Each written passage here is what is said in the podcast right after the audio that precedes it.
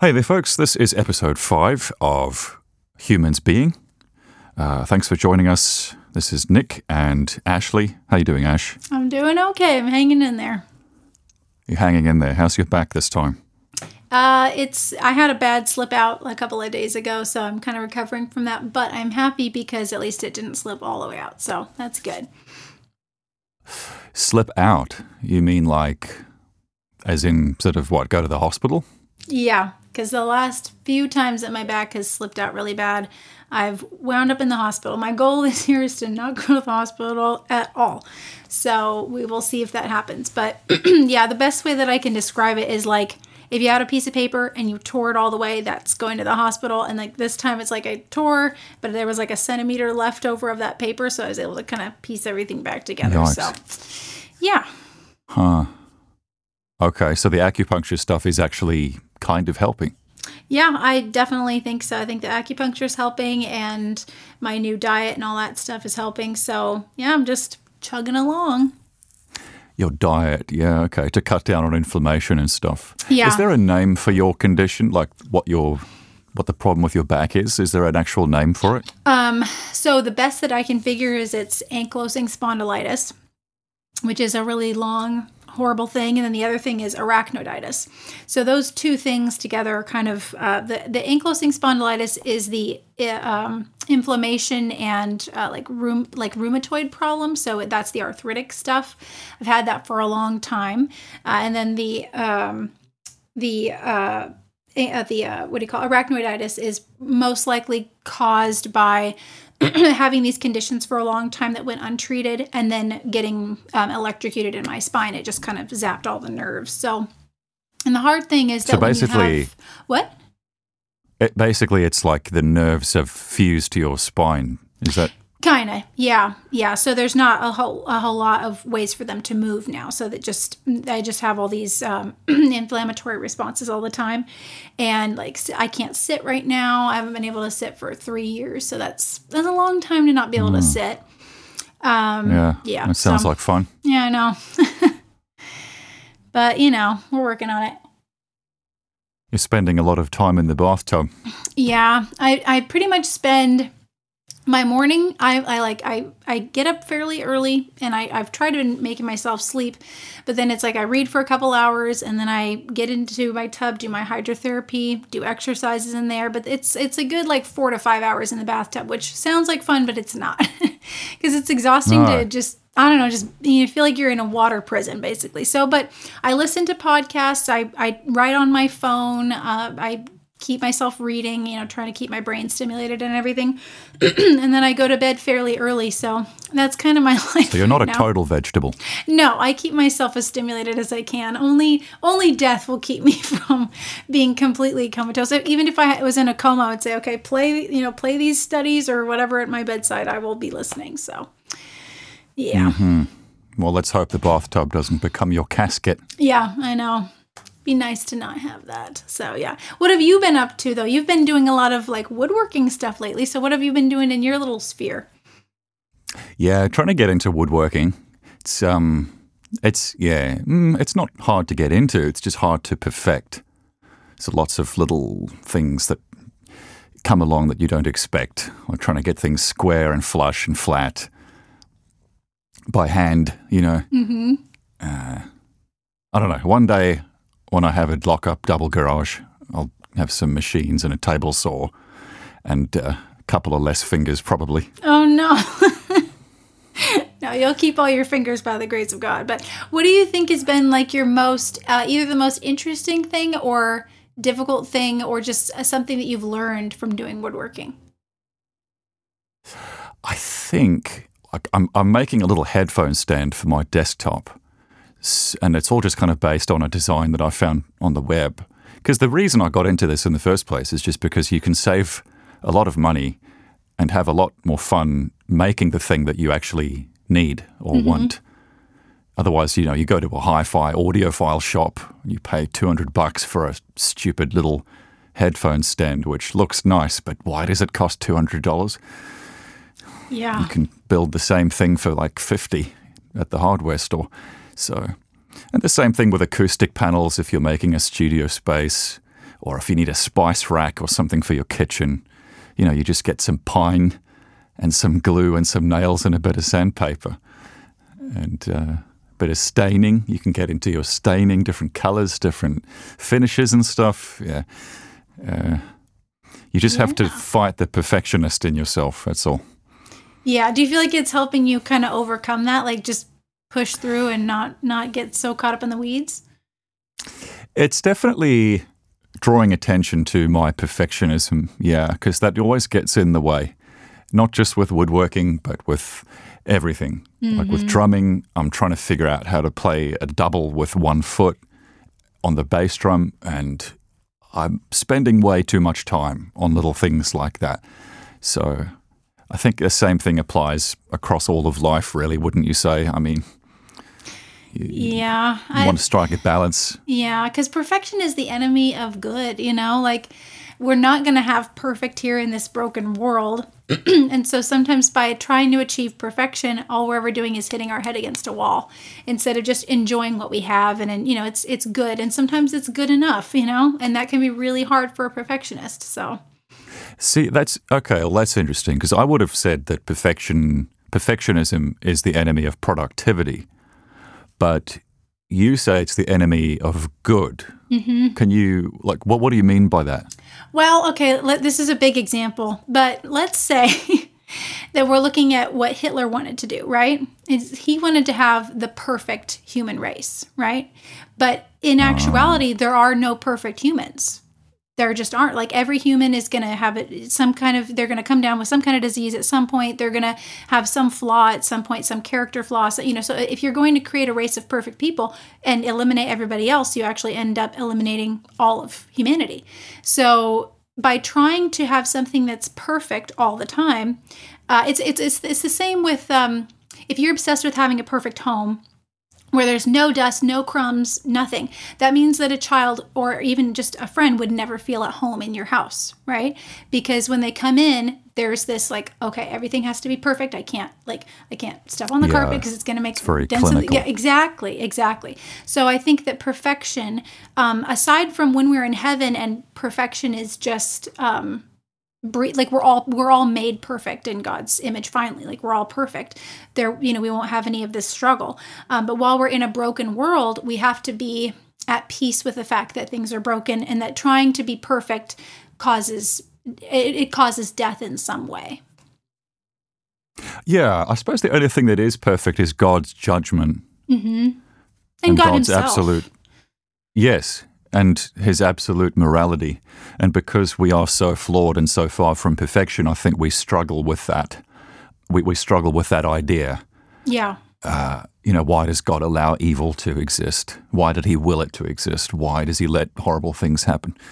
Uh, I thought He's supposed to be the perfect judge, but I, you know, that's the thing. I mean, there's like a difference between a judge and I don't know, a big teddy bear that needs a hug or that just wants to hug people, mm-hmm. like a tickle me Elmo or something. Yeah, yeah. And also to remember that, like, the law is perfection, right? Like, the law of the Bible is perfection. But the law, um, under the law, is death because we are imperfect. And so Jesus took mm-hmm. on the death penalty of the law because he said, I'm the only one who's perfect. I'm the only one who can bear that. And you don't have to be perfect anymore. And I can, I, like, all you have to do is say, I'm imperfect. And I think that's, you've mentioned this before, but I think that that's the hardest thing for a human to do. And I think too, sometimes this is real sneaky. This is real sneaky of us. But we can have this kind of pride in saying, I don't really want the full mercy of God. Like, we don't say this to ourselves out loud, but we kind of are like, I don't really want the full mercy of God. I kind of want to be able to like earn it a little bit myself because then we feel like maybe by self flogging or feeling really bad about ourselves or trying really hard to please God that we can kind of earn our salvation. But that's actually an affront to God. That hurts his feelings, I think, because he's like, no, you really can't. Like, you're so far down the totem pole. you're never going to reach where I'm at. I, I lifted you up. So stop climbing back down and trying to work your way up. That's not what I want. I want you to just accept my love and move on. You know, it's kind of like if someone forgives you, you don't want them to, you don't, they don't want you to keep coming back to them and just saying, like, oh, I'm so sorry every single day. Like, move on. Like, let's have a relationship now, you know? So, yeah. Okay. Jesus does say stop sinning, though, doesn't he? Yes, yeah, he de- he definitely says turn from your sin, but that's because he lifts us up to a place where he empowers us not to sin. You know, um, but it's different than trying to do something in our own flesh, if that makes sense. Like I am so much more empowered now to not sin than I was when I was in guilt and shame. And I, I still knew about Jesus, but I, I carried my guilt and shame and wanted to make him proud by me doing something instead of just being like, God, I'm so inept and please help me, you know? And then he's like, okay, now I can empower you because you've stopped struggling. It's kind of like teaching a kid how to, you know, how to float in the water. If they're fighting you every five seconds, like, I can do it myself, they're going to go down. But if they just rest in your arms, they'll learn how to float. Right.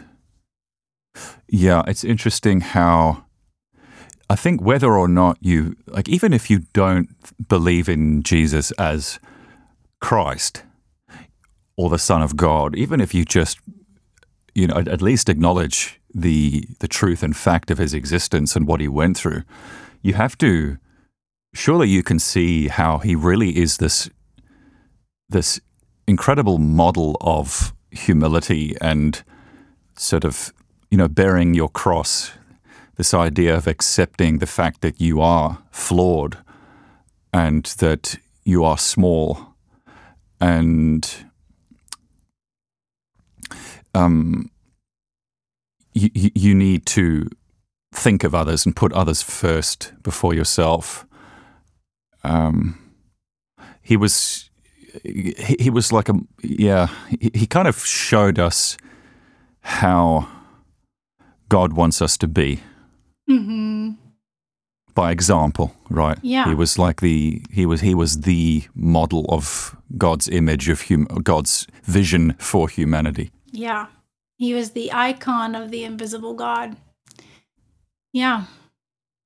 And uh, it's it's it's really I was I've been thinking so much. We should do maybe an episode about pain. That'd be a really good topic sometime too. But I've been thinking so much about pain and what pain has taught me and how pain has made me closer to God instead of driving me away. I know that some people don't experience that because they they choose to be very angry with God, but um, when you, when you think about the fact that there is pain in the world, but God chose to suffer the most pain, like he, even just over the entire world, he sees every pain and he he he holds every pain. So he's held more pain than I will ever hold because he's held the pain of every single person who's ever lived.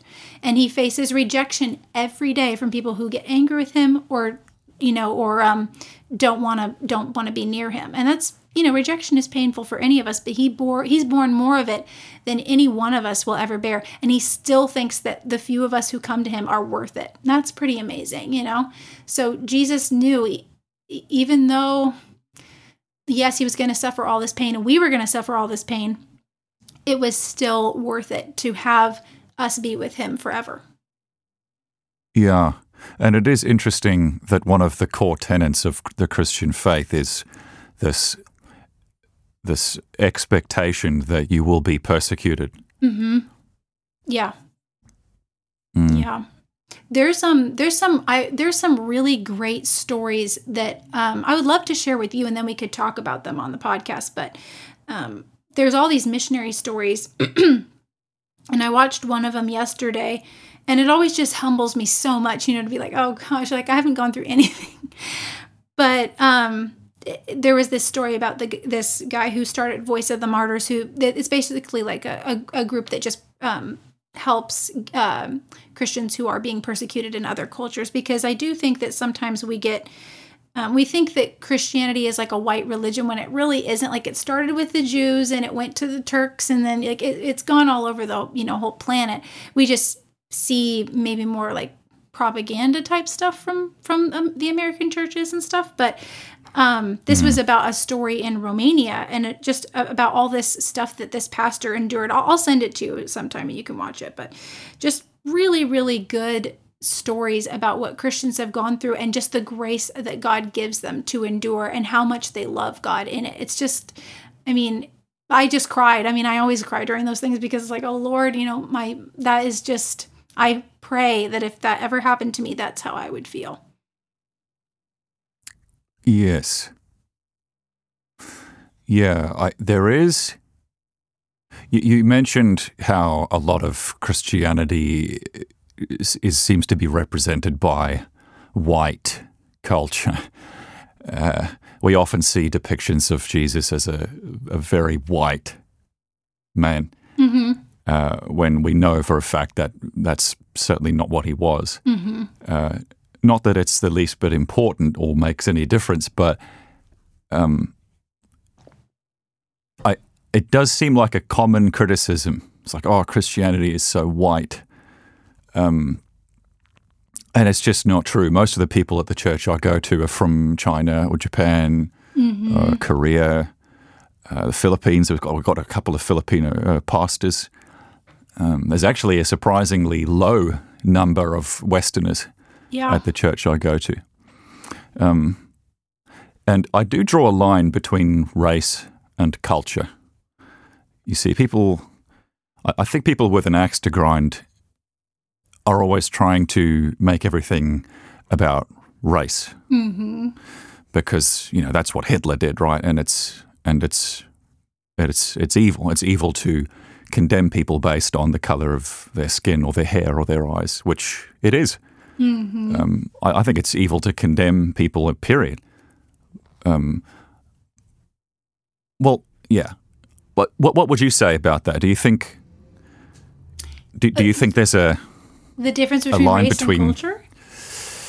um, yeah or, yeah. or co- condemnation versus judgment? Like, do you think yeah. it's well, kind of one of the same thing? um, well, I think that you're called to be discerning and um, like Discerning. yeah, and have and have a certain amount of um, like I think there's good judgment and then there's bad judgment, and bad judgment is is is full of derision. You know, like I I really despise these people or whatever. You know, we're not called to do that. Like it, you know, the condemning versions of things, but there but we are called to be good judges. You know, good judges of character. Um, good judges of I'm not just gonna let if I if I have a child in my care, I'm going to be very judging about what kind of content I let them um, ingest. Discerning. Yeah, because it's like, well, you know, not everything is created equal, and not everything is the same level of goodness. Um, and I do think that, that that goes with different kinds of cultures as well. You know, there there's beautiful things about almost every culture, but there's dangerous things about almost every culture. Um, you know, and Yes. the only like uh, you know, for me, I, you know, and I, I think when we are Christians, true Christians, we can say, I'm really not a citizen of this world anymore. I'm, I am, I don't, you know, like, yes, I might live in this particular country.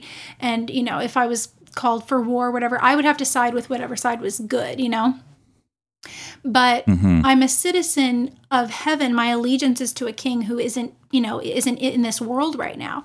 Um, and so I'm free to kind of be, you know i can i can be with everybody i can be with any kind of culture but i'm also called to raise up all cultures into heaven if that makes sense like if there if there is a, a culture like for me i'm very passionate about um like gang culture I, i've i've seen the influence of gang culture on so many different cultures um and You mean like tribalism? the, what You mean tribalism?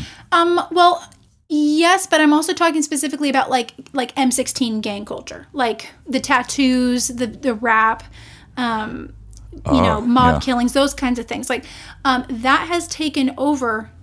Um, I would say most youth culture. It doesn't matter what you what like it it, it, it is affecting um the it's affecting like Asian children and it's affecting um, black children. It's affecting white children. It's affecting all children. So when you see a movement like that, that's a like I feel like that is a bad, dangerous culture do I think that like all rap music is evil? Well, no. I mean, like there's Christians who do rap music and you know, I think it's like okay, if you can get a positive message out, that's great, but there's a lot of elements to that culture that I would say are really dangerous and bad. So, you know, if I'm called to go into those cultures and raise them out of it, it's like there's certain elements that we're going to have to get rid of. Yes. Yeah, cults are very real. If mm-hmm. they're as they're as present as they were hundred years ago, two hundred years ago. It's it's just instead of a pitchfork and a torch, we've now got like uh, a, a smartphone. Yes. Yeah. So, uh, like, when you are making the line between race and culture, what kinds of things are? This is going to be great to lead into our aesthetic thing. but Oh, um, good. when when you're when you're talking about that, like, what are the kinds of judgments that you think should be made?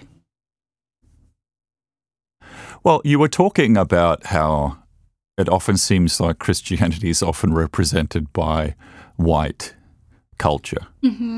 And I suppose one might say, well, going all the way back to, you know, the Roman, the, the, the, the Roman Empire, um, capitalism seems to have, for some reason, been a, a, a part of this Western sort of culture, right?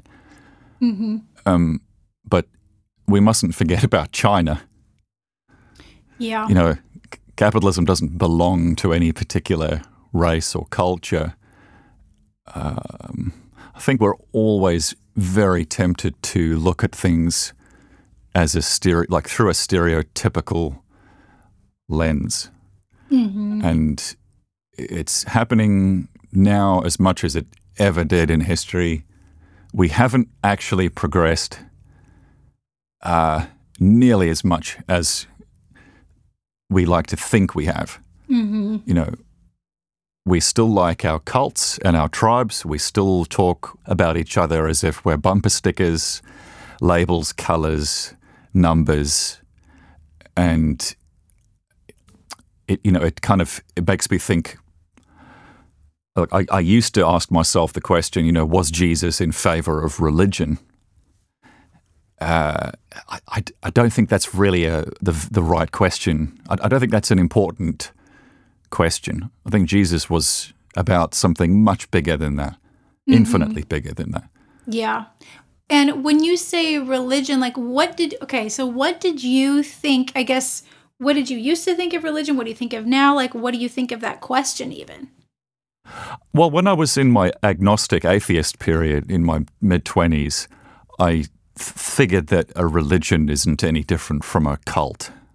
Mm. hmm And then as I got older and I sort of thought more about this, I realized that a religion is a byproduct of people recognizing a truth about the world and about our existence.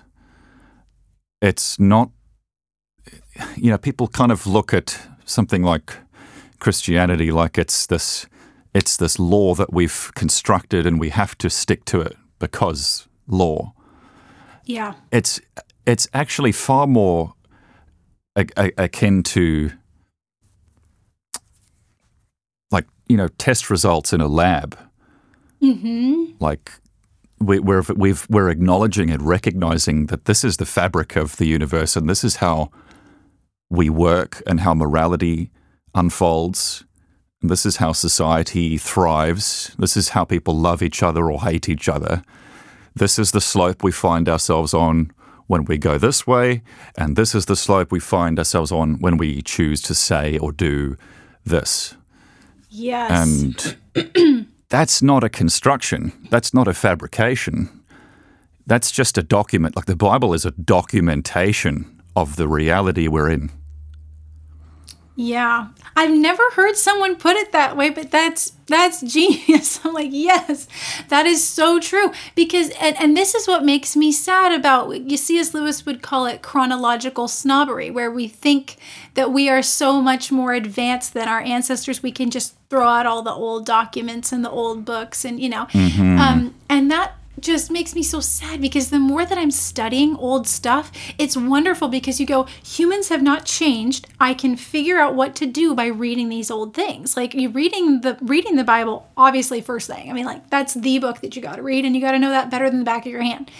But then when you start reading things that people, you know, that were inspired from the Bible by people who read it, good literature, and you go, wow, like they had such an insight onto human nature. I can apply this everywhere, you know, but they don't they don't have that for us in schools anymore.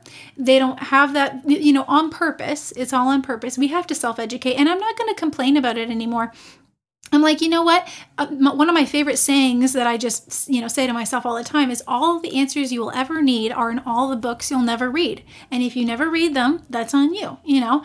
It's mm. it's hmm. on me to read the things that I need to read and to, you know, I can choose to not watch something and to read something, you know?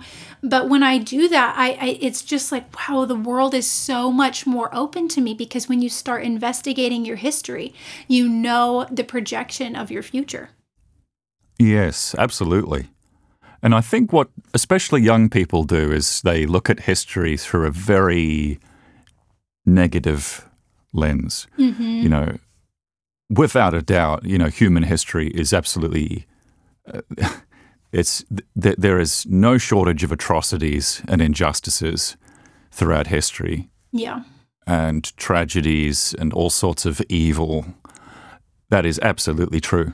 But that doesn't somehow give you this excuse to think that just because something is old, I can discard it. I should discard it. That's you know C.S. Lewis puts it as like if you're doing and if you're trying to solve an arithmetic problem. This is in Mere Christianity, which is a good book. He says if you're trying to solve an arithmetic problem, um, and you get like six steps into the equation and you realize you've made a mistake somewhere, what are you going to do? Are you going to just keep going forward and trying to solve the equation with errors that you know you've made a few steps back? Or are you going to look back and correct, uh, c- correct your mistake? Yeah. Well, if you're a bad mathematician like me, yeah, me too. you know, yeah. but it makes so it makes so much sense because you know you're like oh, I know I messed up somewhere, and if I don't go back, it's only going to get worse. You know, so yeah. Yes, and I think if you just outright discard the past and history and um, you know the the, the the the findings of of thousands, millions of people who all share the same humanity as you, um, then you're kind of left just flying by the seat of your pants. Mm-hmm. It's like I'm going to get rid of the GPS or the satellite navigation in my car, and I'm just going to drive and just hope that I get to wherever it is I want to get to. Yeah. Um, yeah. It, you I mean, I, I, I did not like history in school. I, I, I was just, I was so bored. Just, uh, yeah.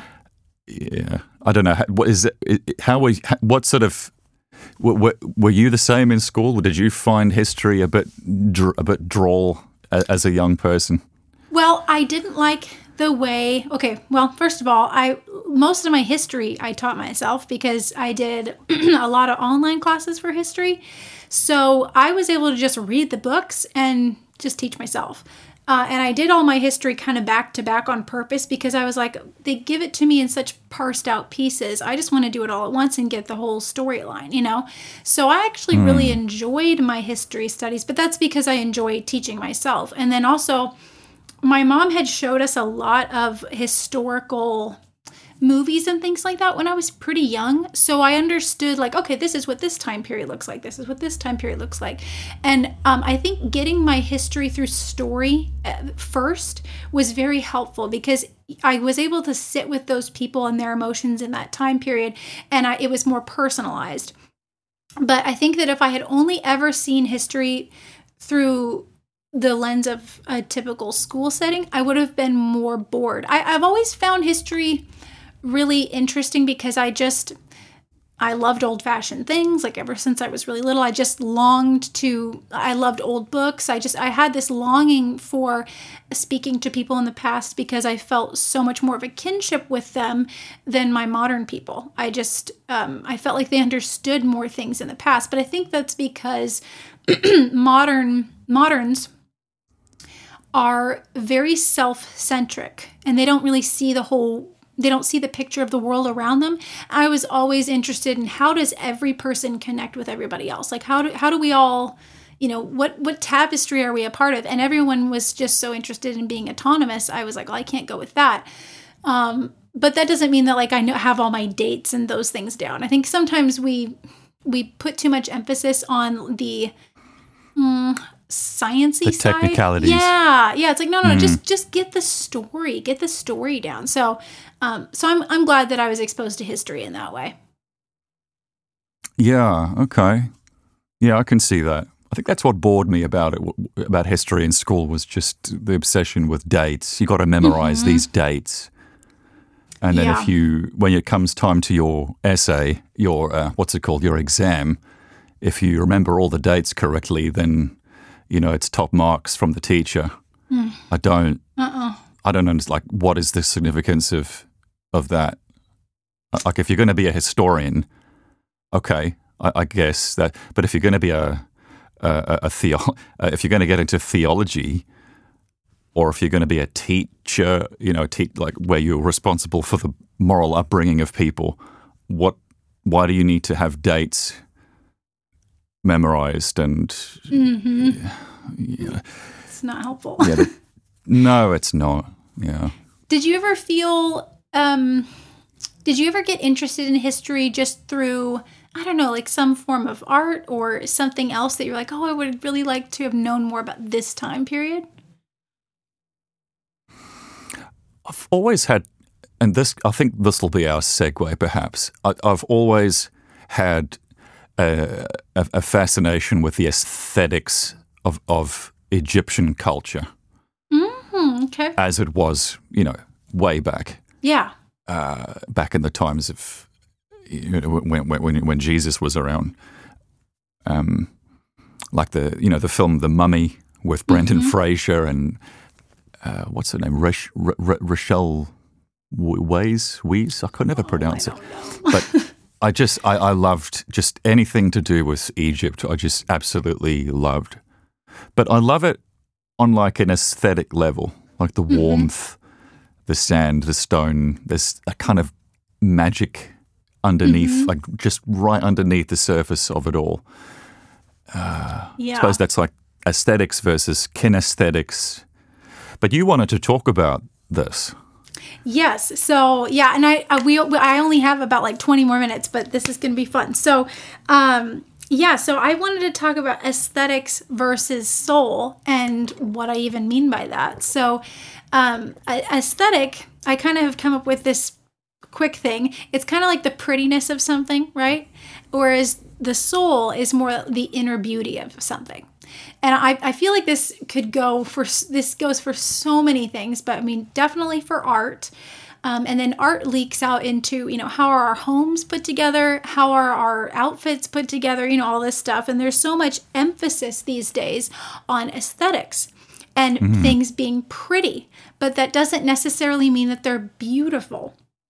Um, so I guess my okay, so I wanted I wanted to ask you like what is something that you felt like okay, this is aesthetically maybe not very pretty, but it's beautiful for this other reason. Did you ever have an experience with either I don't know, like just something in regular life or um, in art that felt that way? Uh, hmm. Nothing that comes to mind immediately, but I do know what you're talking about because I remember going through a museum somewhere in Britain of modern art.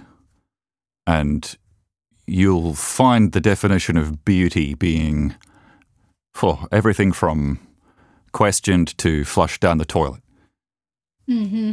like here's a painting and it's many meters wide and many meters tall what is it it's a blank canvas and it's a line ruled across it ooh, wow, edgy, different. And then here's feces in a bucket. That's art, apparently. Hmm. But who are you to say that that's not art, Ashley? Well, I mean, I guess my definition of art would be something that touches the soul and makes it um, it brings it to a higher plane. I think that sometimes people think that art is just something that moves the soul around you know?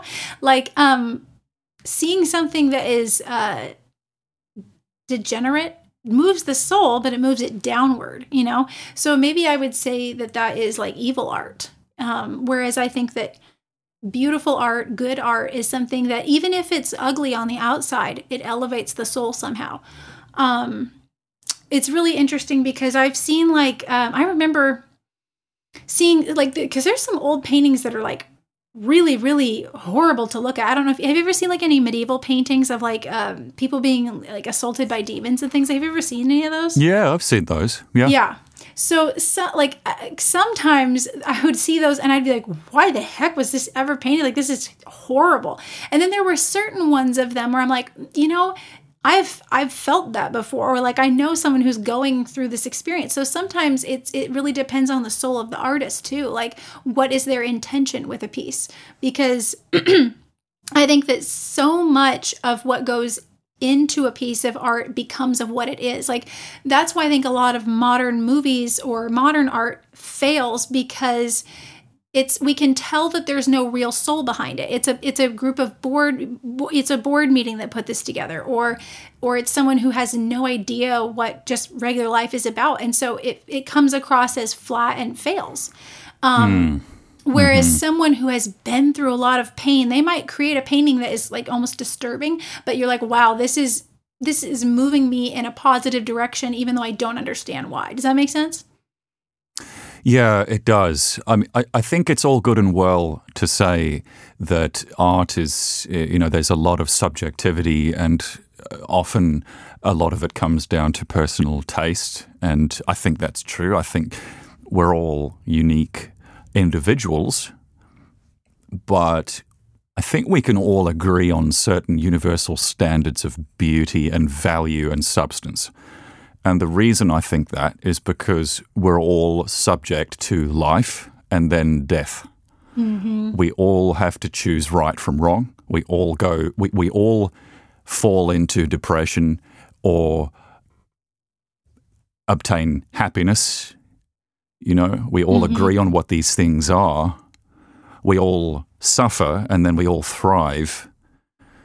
And art, I think, what would you say? It like it echoes, it it reflects the nature of these things, right? Like it's it's yeah. a reflection of how how would you describe that?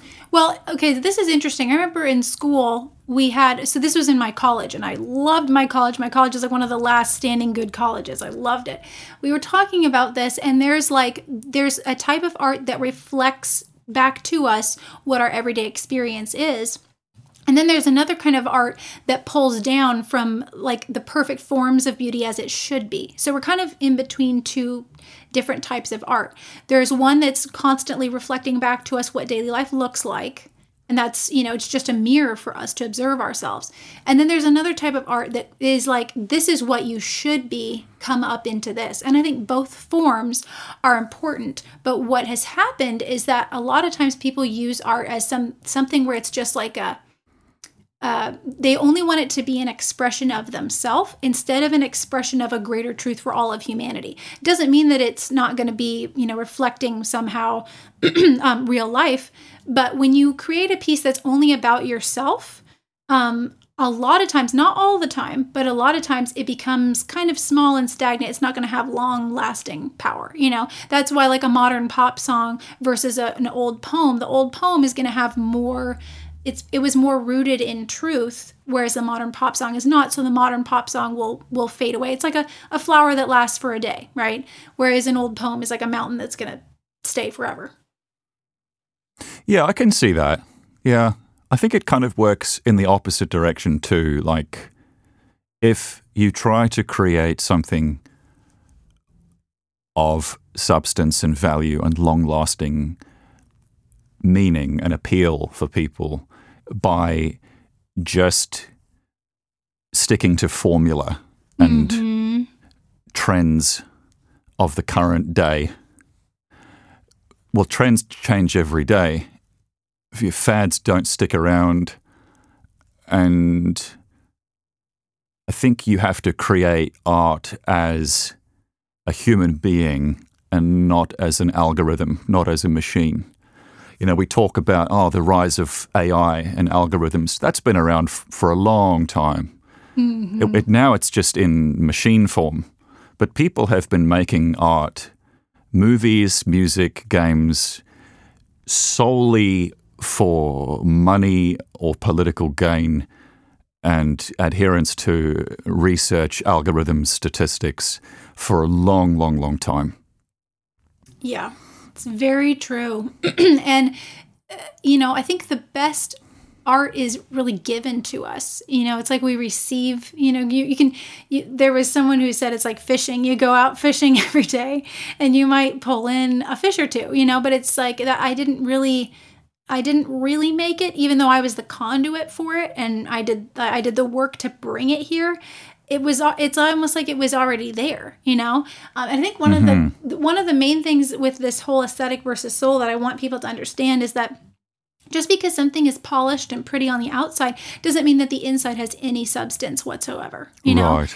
um, and we are so trained nowadays to be visual instead of um, visceral like you know feel it in your gut you know? Like i think rarely do we watch a film or um, read a you know i don't know like read a magazine or you know whatever or look at an instagram photo whatever that has it makes us feel like a visceral reaction. And i and i don't mean to disparage modern artists because we have more tools now than ever. I think that's wonderful. I think that's mm. great. Yes. but what I think what what I think we're lacking, and this actually ties into what we were talking about, is that if we discard all of history and we discard our learning, and we only go with what we think and feel in the moment, those things are temporal and shallow, and so everything that we put forth is going to be temporal and shallow. And also, when you're obsessed with aesthetic beauty, you forget what is truly beautiful like you know um, there's so many there's there's there's so many people um, who are obsessed with their looks you know it's just we've turned into a very um, in the classical sense narcissistic culture because we're always looking at ourselves you know everybody takes a selfie everybody looks in the mirror we have more mirrors than we ever have you know Yeah. Selfies. uh, yeah. Yeah. But, and we become selfish, which just means preoccupied with the self. Selfish doesn't mean, you know, um, always just wanting something for yourself. We use that in that term. But Yeah. selfish just means you're about yourself. Um, and when we look at things through this, like, okay, everything has to be aesthetic. We can miss what is really beautiful. Like if a child comes to me and gives me a you know a painting that they've made and it, it you know aesthetically is terrible you know it's it the the dinosaur or the horse or whatever is completely wrong in the anatomy you know it's just messed up.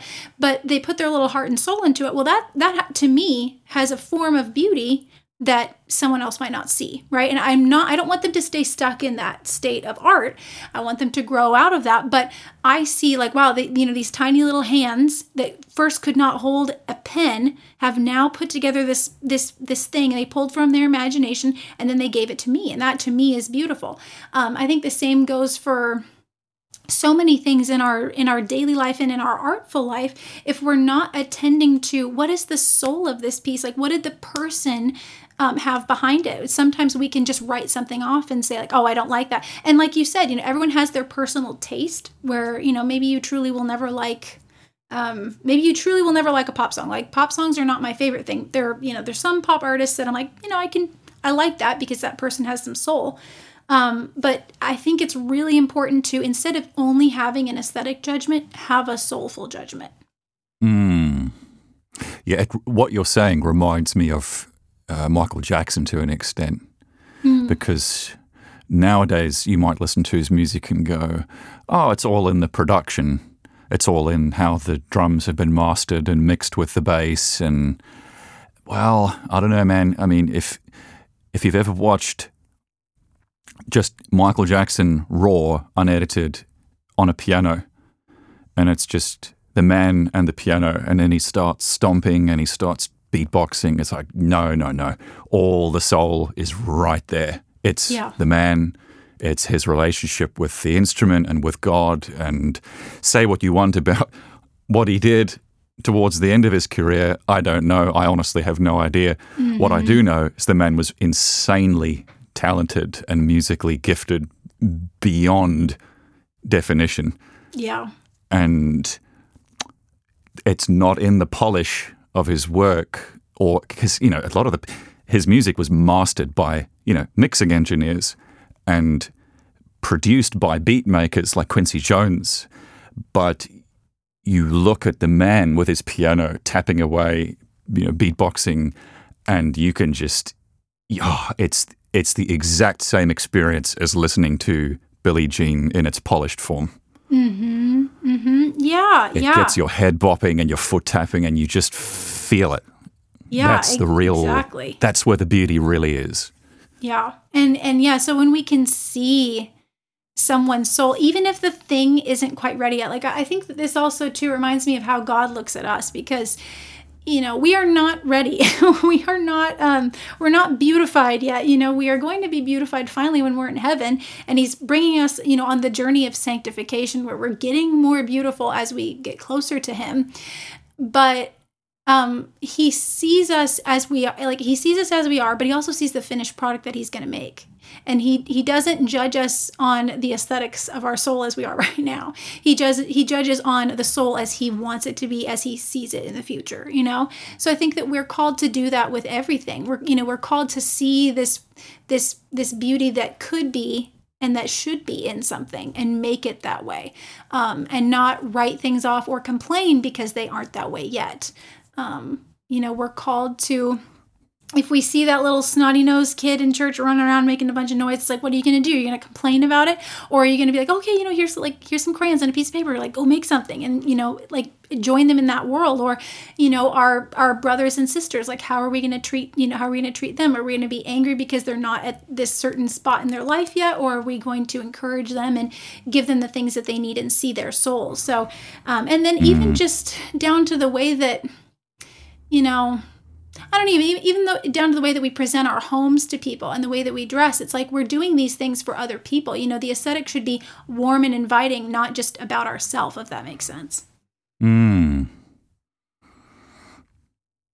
Yeah, and I think all the TikTok, Instagram culture is kind of taking us in the opposite direction. It's capitalizing on narcissism.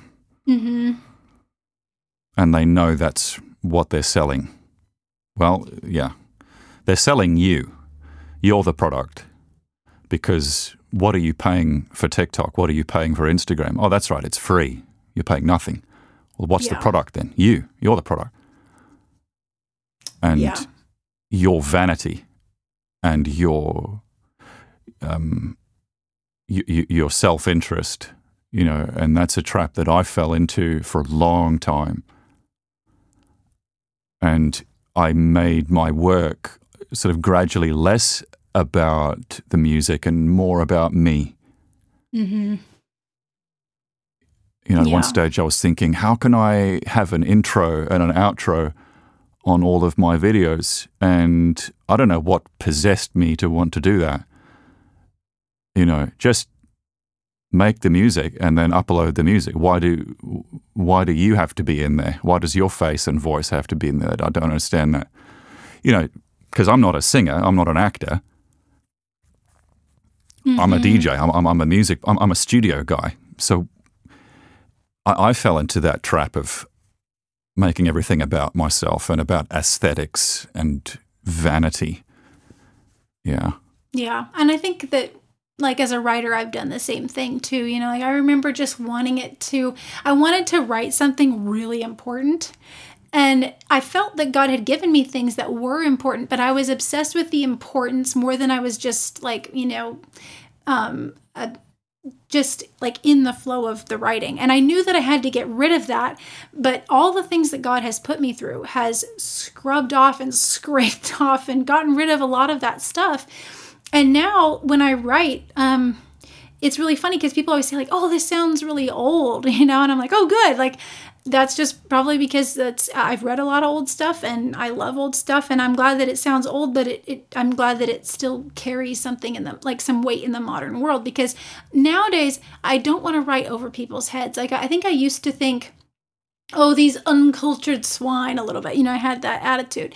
And hmm. you know i i really came to understand these people don't have language they and don't look down on them for not having language that's like getting mad Right. at a three-year-old for not understanding a big word how dare you Yeah. you know and um, i really t- i really was like man i i need to have compassion and i need to bring these people up in a in a loving way because that's what Jesus did for us. I mean, he came down, he knows Yes. everything. I mean, you know, God knows everything. He didn't come down and be like, "Oh, you little peons, you don't know what you you know, you don't know what I'm talking about." He, you know, a lot of times he, he was just like, "Oh, you know, you just you don't understand yet, but I'm here to help you understand. I'm here to you know, I'm here to give my whole life for you. If if if that's what my Jesus did, that's what I have to do for other people. And so I really like if I if I have that thought now, I'm like, you know, grab my hammer and sledgehammer that thought because it's just it's so unloving. Yes. And y- y- you're as much of a sinner as the next person. Exactly. And when I think Yeah. that I'm better than someone, I'm worse than them automatically. So, you know, the Lord has humbled me. He's been faithful to humble me a lot. But yeah, yeah. Well, I, I probably need to get going, but I did want to, um, there's something that I sent to you that I would love for either you to read or me to read to kind of close up this, um, this Okay, podcast. sure. Do you- Yeah. Do you want to read it for us? Yep. yeah, I can read it. Yeah. Um, so this is from a book called At the Back of the North Wind. Wonderful, wonderful book. Um, and so this is it's it's a fairy tale about the North Wind being personified as a um, as a person, and she comes and visits this little boy named Diamond, and she kind of teaches him all these lessons about what is what is real beauty and what is, um, and sometimes the thing the things that we think are painful are actually there in our lives to help us attain more beauty down the road. So this is when uh, he, he first meets her. So um, she says, Now for the next question. You're not to call me ma'am. You must just call me by my own name, respectfully, you know, just North Wind. And then Diamond says, Well, please, North Wind, you are so beautiful. I'm quite ready to go with you. You must not be ready to go with everything beautiful all at once, Diamond. But what's beautiful can't be bad. You're not bad, North Wind. No, I'm not bad. But sometimes beautiful things grow bad by doing bad, and it takes some time for their badness to spoil their beauty. So little boys must be might may be mis- mistaken if they go after things just because they are beautiful. Well, I will go with you because you're beautiful and good too. Ah, but there's another thing, Diamond. What if I should look ugly without being bad? Look ugly myself because I'm making ugly things beautiful? What then? I don't quite understand you, North Wind. You must tell me what then. Well, I will tell you. If you see me with my face all black, don't be frightened. If you see me flapping wings like a bat's, as big as the whole sky, don't be frightened. If you hear me raging ten times worse than Mrs. Bill, the blacksmith's wife, even if you see me looking at other people's windows like Mrs. Eve Dropper, the gardener's wife, you must believe that I am doing my work. Nay, Diamond, if I change into a serpent or a tiger, you must not let go your hold of me, for my hand will never change in yours if you keep a good hold. If you keep a good hold, you will know me who I am all the time, even when you look at me and can't see me looking least like the north wind. I may look like something very awful. Do you understand then? Quite well, said Little Diamond. Come along then, said North Wind, and disappeared behind the mountain of hay. Diamond crept out of bed and followed her. So I mm. love that just because it's saying, you know, sometimes the things that God brings us through or brings us to doesn't always look beautiful, but that doesn't mean Yeah. that it's not bringing us to a place of beauty. Yeah, that's really good. I mean, it's I I like what she says about something doesn't have to be beautiful in order to be good, and yeah, the the, the appearance. Well, yeah, it's, I mean, it's the old, you know, don't judge a book by its cover. But I mean, if you try to, I, I you know, I, I can't imagine Jesus looked terribly good once the people had their way with him. Mm, no. Yeah. And um, that's, yeah, that's pretty deep, I think. That's something that is, again, it's like, it's the humbling power of him. Mm-hmm. Yeah, exactly. Yeah. So, yeah, and I just and I and I do encourage people like, you know, sometimes listen to old uh, old books, old movies, old songs, and it doesn't matter if it's not as polished as something modern. It might have something to teach you. That um, if you are humble to sit and sit and be quiet and learn from that, you you know you can bring that old beauty into your modern life. Yes, definitely. Yeah, I think we need to love each other not as um, appearances or labels or uh, bumper stickers, but as flawed uh, individuals Mm-hmm. who are all kind of suffering in our own ways, but I think also in the same way, you know? Yeah, exactly. Oh, there's a story from this book. I will. Okay, I'll just say this really quickly because I do have to run. But I will, I'm putting it out in my newsletter. In the show notes, I'll put that. I'll put the. Um, I'll put my newsletter in there. But I, I took a an old fairy tale from at the back of the North Wind that was just kind of randomly popped up in there and put it in there. But it's talking about exactly what you're saying, like loving uh, loving each other even when we are not at our best. And it, it's a beautiful fairy tale. So yeah. Mm. Okay, we'll keep that for next time. Okay. All right. All right, that's been episode five of Humans Being. Thanks so much for listening to us, folks. I hope you've enjoyed it. And uh, thanks very much for talking with me, Ash. It's been great. Mm-hmm, you too. See you guys next time.